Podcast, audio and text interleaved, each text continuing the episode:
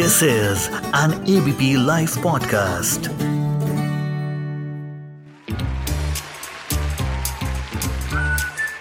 Ladies and gentlemen, ABP Podcast presents The Unknown Movie Review.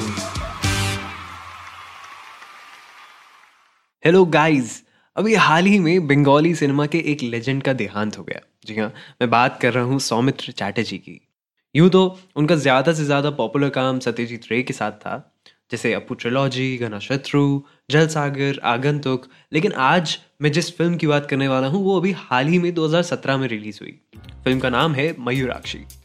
इससे पहले कि मैं शुरू करूँ दी अनोन मूवी रिव्यू में मैं, यानी सार्थक कपूर, बात करता हूँ कुछ ऐसी फ़िल्मों की जो हर एंगल से खूबसूरत है और थोड़ी अननोन है मेन स्ट्रीम ऑडियंसेस के लिए।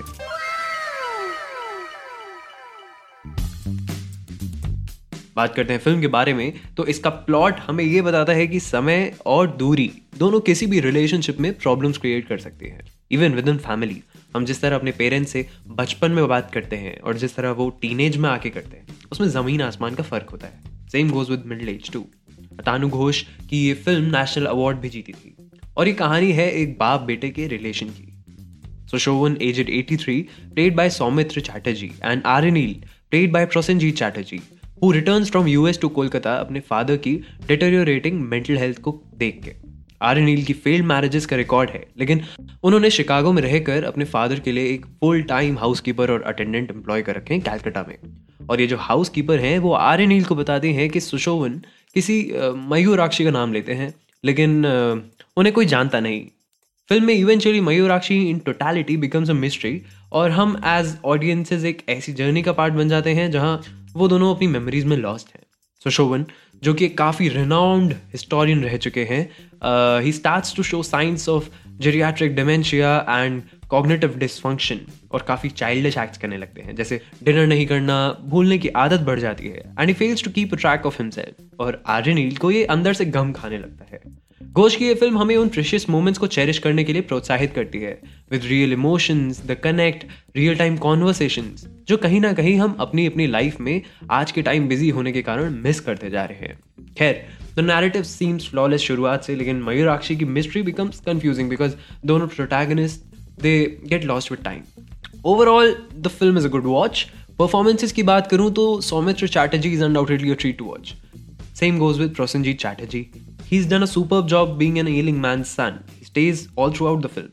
It makes you question the fact that who's actually struggling with problems, he or his father.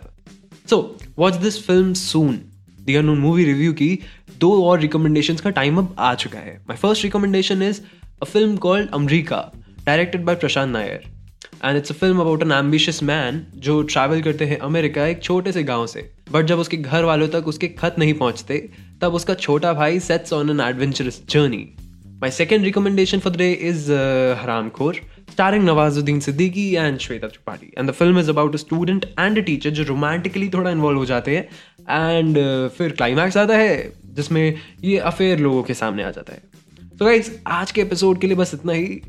तब तक सुनते रहिए ऐसे ही फ़िल्म और फ़िल्म के रिव्यूज़ और analysis only on the unknown movie review with Sarthak Kapoor goodbye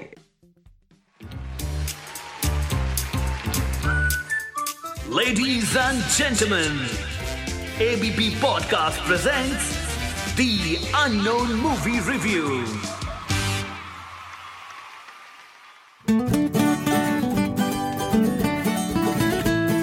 This is an ABP Life podcast.